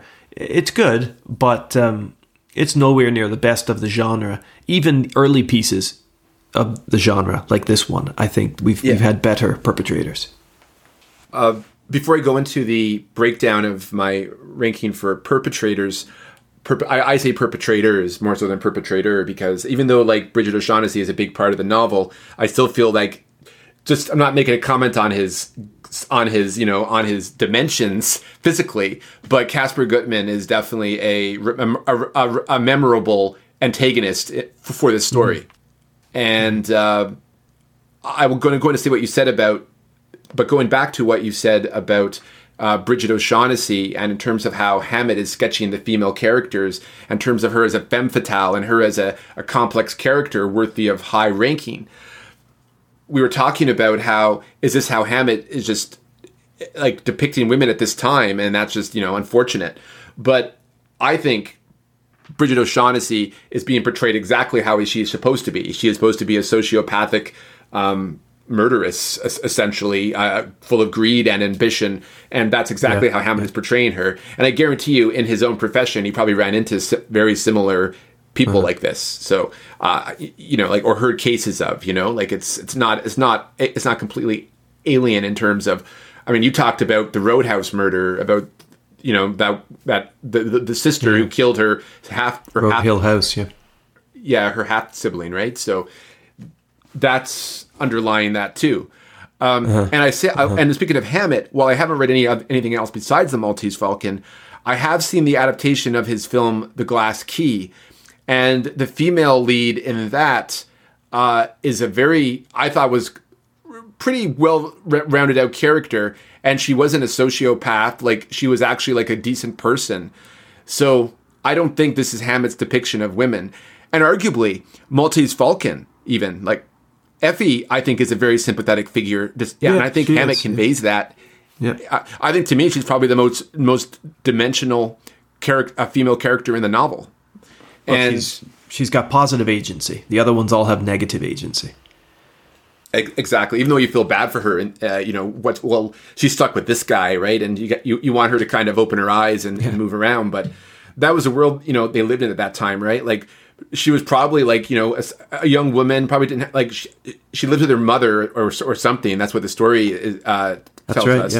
And then she ends up you know, working for Sam Spade, and how does she begin working for Sam Spade? What is her background, and what's going to become of her afterwards? Eventually, is Sam going to retire and then af- ask Effie to marry her? Like that's pretty much I can see in in her end game as a character. Yeah, could could be. Yeah, yeah, yeah.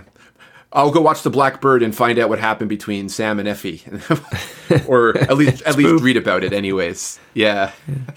Um, yeah. So while like Brigid O'Shaughnessy is not greatly sketched out. Uh, very sensual character, obviously. They're portraying her as like this lusty redhead, murderous type.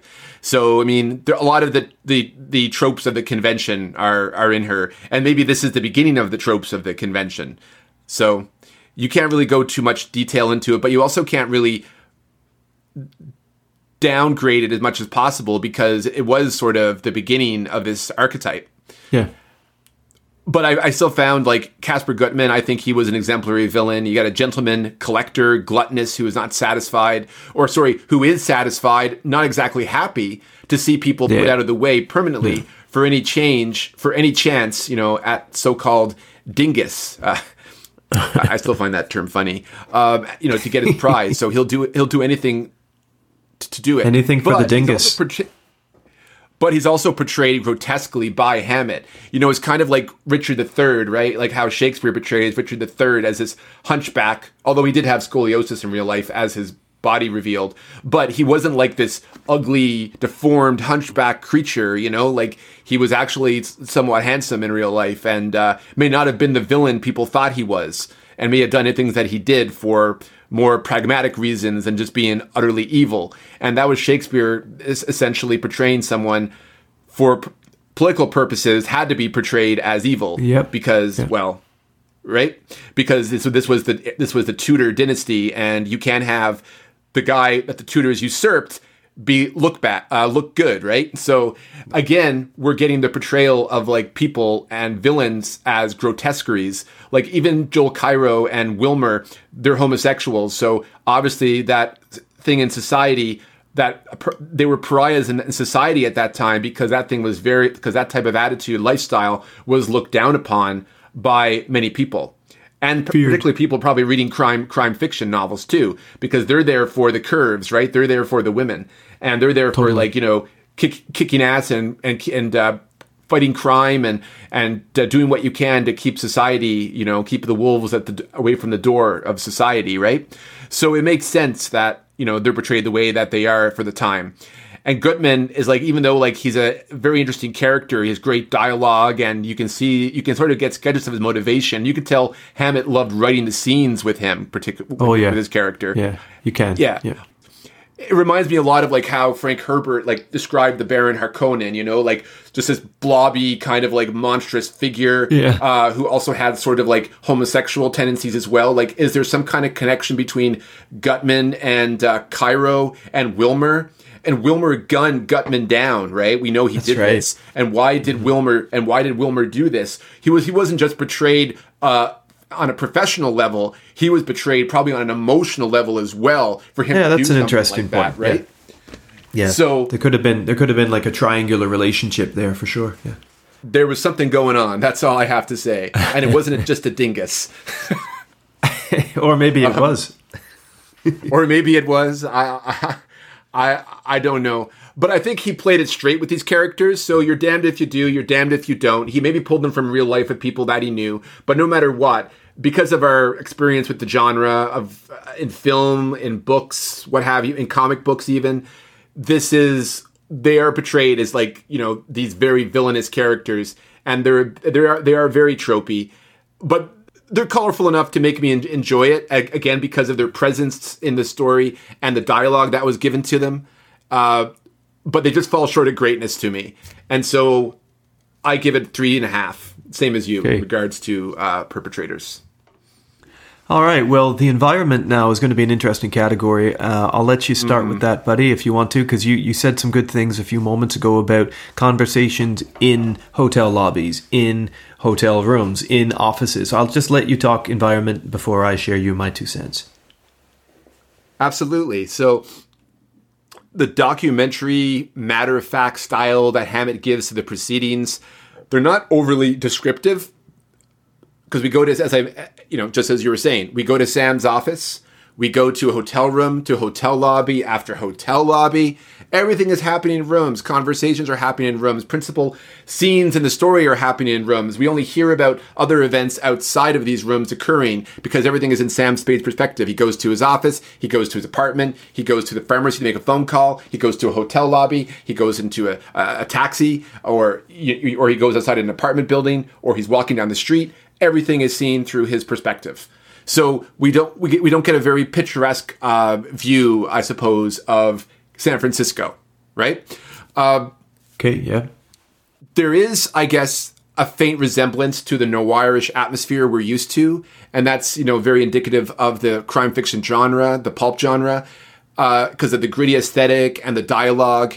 We have a colorful city like San Francisco reduced to a bleak panorama of these locations, so these locales, right?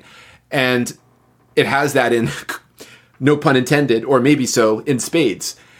And you know, there's nothing to be excited about writing wise in terms of the literary of the terms of the physical descriptions of the places that they go, but it's more than serviceable. So uh, I was going to give it a three, but I'll stay with a three and a half because I, I think the deliberate depiction of this grainy version of a very kind of dramatic city fits the story quite well. Okay.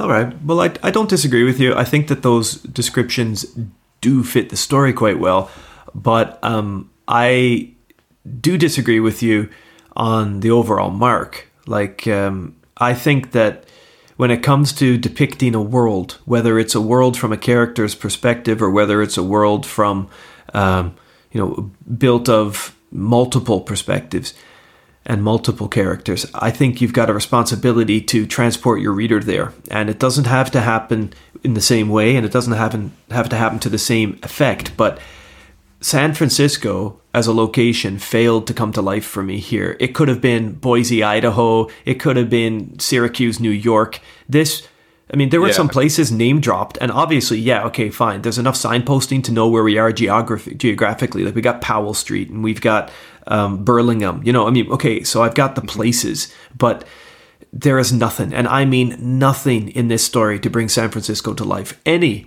any locals, right, who claim this book proudly because it's a San Francisco detective novel, they can only do they can only do that in feature alone because making the city or uh, the Bay Area as a character or coming to life. It sure was not a priority for Dashiell Hammett in this, and maybe maybe that's because it was trying to do the gritty thing that you're saying to tie it into the genre. And the you know, mm. but I mean, even with the trip to the docks, Josh, like we could have been in any harbor town. Like I remember when we reviewed the Black Echo, um, I felt pretty underwhelmed by the Los Angeles that Connelly was creating for us in that first story. By comparison, well, here, by, compa- by comparison, exactly here, San Francisco is even less rendered. Like, I don't think fans of this story get excited about the setting.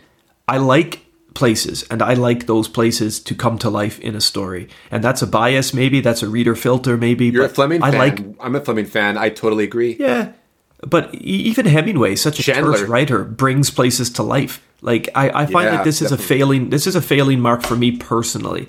Colors, shapes, climates, tastes, smells, decorations. It all but absent in this story, and I thought this was the weakest part of the Maltese Falcon. I mean, this is a genre which will come to mean so much for shadows and shades and and kind of darkness and mist and all of those sort of tropey vibes. But this I mean, I couldn't tell you what the sun was like. I couldn't tell you how dark it was. This just all hmm. this could this whole fucking story could have been in the sunlight for all I know. Like th- yeah. there's no there is no I know what happens at night and I know what happens at day, but do I know anything else? Nah. Do I know I know that Gutman wears black and I know that uh, I think at one point Spade has a full American breakfast, but I don't like I don't it looks get like the devil. any. I, yeah, I don't get any pleasure in description here of any of these spots, any of these places. You know, if if San Francisco's corrupt, I don't know it. If San Francisco is virtuous, I don't know it. If San Francisco is green, lush, uh, dried out, I, I don't know it. I don't know anything. And so I don't know how to read the characters who wander this landscape, at least through the way that they're rendered in setting. It, it really was a disappointment for me. I would like to remember scenes. And I think one of the reasons I won't remember scenes is because there's no imagery to grab onto. for me. No lasting imagery. So I went for a two. I failed this category. I didn't give it a passing mark. I went for a two because for me, that's the kind of reader I am, right? Like I can't forgive some things, and I couldn't forgive that. I just couldn't because I like it enough to want it in every story I read. And I think it's a writer's responsibility to create a world for his or her reader or their reader. And I think that in this one, Hammett created characters that you can follow and enough of a hook that you could get interested, but the the map, the board, you know, the game board is just a piece of cardboard, and that's kind of boring to me. So there you go. Fair enough. Yeah, it's it's not a monopoly board. It's a chess. It's it's, it's like a chess board, and it's a very naked, cold chessboard with the pieces on the table clear for us yeah. to see, and there's just no flourish to it whatsoever. Right? It's like one of those like because the metaphor would be is like you know uh, other mystery novel, other mystery novels of the, of this genre, you know, taking place years later, whether it's like you know Connelly or Chandler or what have you, we have a really nice chess set, you know, like the kind of like the, the, the polished pewter steel ones with like really cool designs for like each of the chess pieces.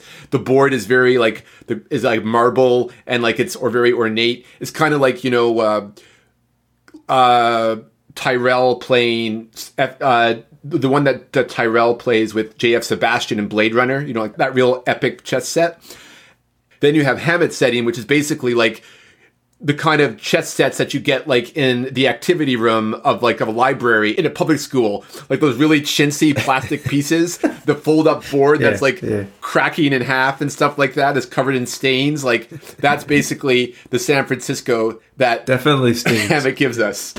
yeah. Yeah. okay, yeah, but even stains, even stains uh, have dimension. Uh, I don't, I don't, I just don't see much in this one. Anyway, uh, let's yeah. uh, let's move on to the final category of our pipes. Let's talk uh, the secondary players here. I think we would all. I think we would both agree that Effie is great. Like she's she's maybe even too great for this story. She does a lot of heavy lifting. Spade says at one point, doesn't he, that she would actually make a great detective? Isn't that when she's like, yeah, looking through Iva's bedclothes and stuff like that to know that she lied about being home when uh, Miles was killed exactly. or something of that nature? I mean, he he's right but the bigotry of the time w- would never allow for Effie to become a character with her own, you know, principal agency. Um, and yeah. speaking of sexism as well, just while we're on that subject, you know, Spade's hands are all over her in this story. Like, yes, enough, enough. I around think, her waist. Suggest, yeah, I think that they've had something together as well. Like, it, it is there physical intimacy? By the way, do you think it is a suggestion of anything more, or am I just reading too much into it? I don't know you could argue that, but I still think it's just a sign of the times, and I do feel okay. like he has his eye on Effie, and yeah, but, but but because he works with her, he's keeping her at a distance. But I guess after with Brigid going to jail and stuff like that, at the very end, that very final sequence where he's uh-huh, a bit more uh-huh. handsy than usual, I think, yeah. and she rejects, and she basically is like kind of pulls away from him. It's clear that you know he she's he wants to be he wants her to be your next conquest because well Brigid's going to jail or going to be hanged, so. so totally. I mean, what's the yeah? What's the difference? Like, sorry, you know, he has to move on, right? Hmm. So, well, here's a question for you. Then old, old habits die hard. They do indeed. Here's something about Effie. Then, like, do you think that Effie is the start of this trope? Like, I know we had Mrs. Hudson, but is she the Mrs. Hudson Girl of this Friday? story, or is she even Moneypenny? Like, what do you think in terms of the American tradition? What do you think? Is she the Mrs. Hudson or the yeah. Moneypenny? Is this is she a continuation of the trope? I definitely feel that way. I remember when we were studying like um, film studies, when I was doing film studies back in university, and in a textbook that I read, um, it, one page was talking about um, the compositions of like shots and you know that Huston did for the Maltese Falcon, and the ones that they show is like Effie walking into the room and lighting uh, Spades making and, and, putting the you know and wrapping a cigarette together and stuff like that, right? And the dialogue went on at the same time and how the camera was being used and stuff like that. It's male um, fantasy, um, yeah. Yeah, it, it is. But at the same time, though, like none of the touchy feelingness is there at all. Like in in, in, mm. in the film, like mm. it's almost like a sibling thing in, in the film. I, I, guess they didn't want to make Spade look too bad in the movie version. Um, but going back to what I was saying, though, I kind of digressed there. Sorry about that. Uh, but, but anyways, the the description in the in the text said, "Well, Effie is his girl Friday," and that to me is just a typical thing. Like detectives always have a secretary. Like if you ever see any TV series when they ever have like they're oh they're having a fun noir episode where everyone dresses up in 40s clothes and you have like I don't know like Will Smith as a detective and then you have like Hillary as his girl Friday or something like that right like I'm sure there was an episode like that that was done at some point um, but anyways I'm just saying is that like it's it's a trope and I, I think Effie Yeah, is probably okay, the start yeah. of that for sure yeah All right. Well, we've Watson we've said I enough guess is, about is probably the original girl Friday Ah, now that we think yeah. about it Yeah, Watson's probably the original girl Friday. Uh, we've we've said enough about Effie. I think we would agree that she's pretty strong in the story. I, I like her character. Uh, even if we don't actually see her do the things, we know that she does a lot of lifting for, for Spade. Then we've got, as you said, Tom Polhaus, uh, D.A. Bryan, Captain Jacoby, Miles Archer, and Floyd Thursby, all the three of whom are only in it Dundy. in one or, or no scenes. And we've got Iva as well. And, I mean, how do you feel about the secondary characters overall? And Dundy, yeah. I mean, I, I went three and a half, but I, I thought they were good. I was they were four. interesting. You went for a four. Okay, well, you're a little point above Yeah. me, so why don't you say your bit? I'll give you the final word on secondary characters because the truth is, uh, I don't have a lot to say about the characters. Um, Iva, as a as I said in my plot summary, I think she kind of is a fairly corrupt figure, and corrupt's maybe not the right word, but I, I don't think that Iva was written with either bit of respect by Hammett. Like she's not just an adulteress; she's also, and she's complicit, the same as Spade is, but she's also rendered as an annoyance, like a a jealous, Yeah. annoying, nagging woman, and I don't like that stereotype. I find it dull. I find it well, definitely demeaning, um, and I just but it is believable, and it, I- it's probably something I that guess it's believable, experienced maybe. in, in real life. And I don't know anything more about you know the background of his first wife or whatever, but we do know that like the the tuberculosis that kept him away from the family, you know, it distanced Uh-huh. them and ended up you know into their divorce. I'm wondering maybe is like Iva kind of him being resentful at like his wife being fed up with the the relationship because he had the distance, and that was kind of his way of getting back at his at his wife. Although he did donate, he did, did dedicate the novel to Mm-hmm. Yeah, her. That's right. So it, I don't know. Josephine. So it's fun to play revisionist history, but we're just never really sure, are we? yeah, we don't have the facts, right? We're only guessing. But maybe he was angry with somebody or or someone that he knew in his life or something that was like that. That's all I can think of. So, and we have like Polhaus, he's a sympathetic plainclothesman. We have Dundy, the stubborn superior officer. We talked about Effie as the girl Friday. Um, all the characters, you know, they work well for the narrative, but again, they they're just very kind of sketches of people, and we don't get to see their perspective or their on. We don't get to see their perspective at all or their mindscape on how to. So, I mean, we we we just know them. They're just people that come in and out of. Of, of his life, and they don't really have any more function than that. They're plot devices. When you have supporting characters in any novel, they are yes on the surface plot devices, but if you are a proficient uh, like writer and you have interest in conveying that story to your audience and world building, you want to make your supporting characters come alive, right? And that was not Hammett's attention with this story. He was telling Sam Spade's version of events. And even then, we as an author only get to see his reactions to the events that are occurring. We don't know what's going on Yeah. in his mind. We can guess, we can assume, and we can do that with the same characters. But to give dimension to these supporting characters is difficult. But I still feel that they're serviceable. So it robs Well, serviceable isn't charm. a four. Like you know, I, I want to hear you really big these guys up because Yeah. you gave him a four. That's that's a really strong mark. That's more than serviceable. So let's hear it. I'm excited. You know, it's interesting when you're viewing these things and you think about something functioning into in the narrative of the story and it should be fine. Uh-huh. But then once you kind of like look back and you consider, you know, like I'm just looking at my my explanation for my ratings for the supporting cast and I just don't have a convincing argument to bring it up to a four, which is a pretty high mark in terms of things. Like It is, because yeah. all I mentioned to you in my description was serviceable. I use very negative connotation in terms of describing these well, things. You, you used you used decent decent connotations, but none of them would speak of a four to me. That's why I'm challenging you. like if we have Brigid as the perpetrator, the main perpetrator, then Gutman Yeah. Mm-hmm. and Cairo and Wilmer also go down to the supporting cast as well. And for me, that's enough to make it a four. Yeah, Boom. Fair enough. If if you if you put them in there, if you put them in there, that's Yeah. fine. And there's no reason why the supporting cast can't also be perpetrator. You know, I mean, it doesn't. You don't have to choose one category for them. They can they can exist in Yeah, both. yeah, absolutely. Oh, All right, cool, man. Well, that gives you. Uh, let's just do the math here. 11, 15. That gives you an eighteen point five overall for the Maltese Falcon out of twenty five. How does that sit with you? Are You comfortable with that? Yeah, I'm fine with that. Yeah. Okay. And that Speaks of my, me. speaks of my enthusiasm for the story. I think and I'm two. I'm two marks behind you there. I've got a speaks for your enthusiasm for the story. 6.5, 10, and I'm at a 15.5. Yeah, so I'm three points behind you there. Hmm. So not, not not a story that I was terribly gripped by. Uh, I, I think I recognize its place in in kind of the tradition and certainly the history of the genre, but it's not a book I think I'm going to like pick up and read every year. It, it just isn't there for me. Um, it's it's Would you want to pick up this big. size of the book? yeah, yeah. Let's talk about this before we sign off here for our listeners. I wouldn't want to pick that book up with a. Geez, you need you need some sort of industrial claw. Everybody, jo- Josh and I ordered the book, um, or Josh ordered the book. I have my own copy. I had this old uh, little Penguins classic. Um, Lovely. you know, the 1961 mine comes from. Just it would have been a bookshop pickup, you know, some many years ago. But you, Yeah. you've got this trade paperback. Uh, why don't you try to describe it for listeners here?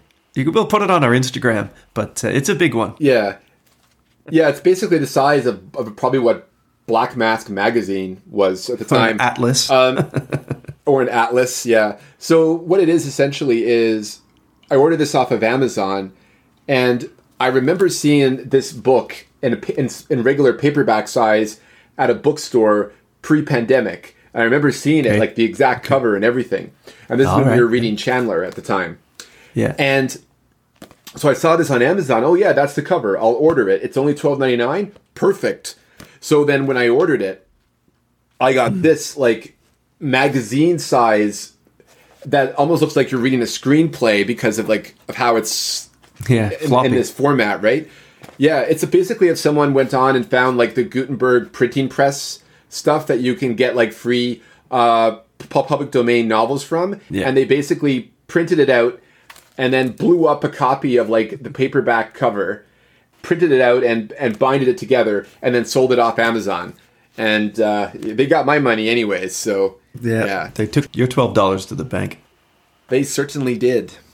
Well, buddy, I think that uh, we got a couple of exciting little episodes coming up for listeners before we get on to our next big text, which we'll talk about in a few minutes. Uh, but you're going to release the beginning of your film review this uh, this coming week, hopefully, huh? Yeah, absolutely. So, uh, Lighting the Pipes Noir is going to be our little side series where I will be reviewing the film noir. So, hope you enjoy that. Mm-hmm. Uh, and just to you know, just to coincide with uh, this particular episode, of Lighting the Pipes, I'm going to be reviewing The Maltese Falcon by John Huston. So, Nice one. Um, that'll be great. Yep, a little that'll- that'll- companion that'll- piece to today's conversation. Yeah, a little companion piece, and I'm going to have a little introduction to like the world of noir, and then I'll then I'll get into the review and talk about the history of the, the of the production, and and then my own kind of review of the movie itself, and look for more of those coming down the road. Um, Yeah, yeah, they're they're going to be you know little short little Shorter. pockets, Oh, yeah. little, Yeah. pocket size episodes that you can get. We, you know, we'll have them between our our main episodes of lighting the pipes for you to uh, enjoy. So commuter goes. size. We'll call them commuter size. Commuters. There you go. commuter friendly. And um, I guess as well, we should say that one of the episodes we're going to put out there shortly is um, another LTP Select episode. But instead of going to our Sherlock Holmes stories, which we will do again, we'll come, we'll come back with a couple of those uh, during our downtime. But we're going to um, resurrect an old recording. Uh, I say old, five or six years ago, an old recording when Josh and I were going through the Ian Fleming James Bond novels as part of a project uh, that led to our Bond by Numbers podcast, which you can check out if you want to. Uh, a couple of those short stories from Fleming's anthologies were quite quite criminal in in their um, in their presentation and in their plot. I mean, you could say all the Bond films and stories are criminal, but some are some work much better in this in this environment than others. And the one that we're going to present for you is quite a curious little tale. It is called Quantum of Solace, which is of course the title of the 2008 Daniel Craig film. But the short story, Josh, if you recall, is much different. So I look forward to uh, Much, to, much to- to resurrecting that story and presenting it as a lighting the pipe select um, adventure as well. And we'll we'll do a little introduction for that when the time is right. But that's coming down the pipeline, and I believe, buddy, um, though we haven't really agreed to this yet in writing, we're going to be looking at um, Robert Traver's Anatomy of a Murder. That's right. I agree. I haven't done it in writing yet, but I definitely agree with you. Right. So that's our next book. That'll be our next big read. And uh, yeah, we'll look forward to bringing that to you very soon indeed. Mm-hmm. Well, my friend, if lots of great uh, if, stuff coming up. Lots of good stuff coming up. And if there's nothing else for you to say, um, then I'm quite happy to uh, wish our listeners the very best and catch us on Instagram or email us at lightingpipes at gmail.com. Let us know how you think the season's going, if there's a book, if there's a, a story that you'd like us to review or to check out or just to talk about. Thanks very much for your continued patronage yeah, thanks for sticking around, and uh, we hope you liked our review of the Maltese Falcon, and um, more to come. Yeah, see you soon. Take care, everybody. Stay safe.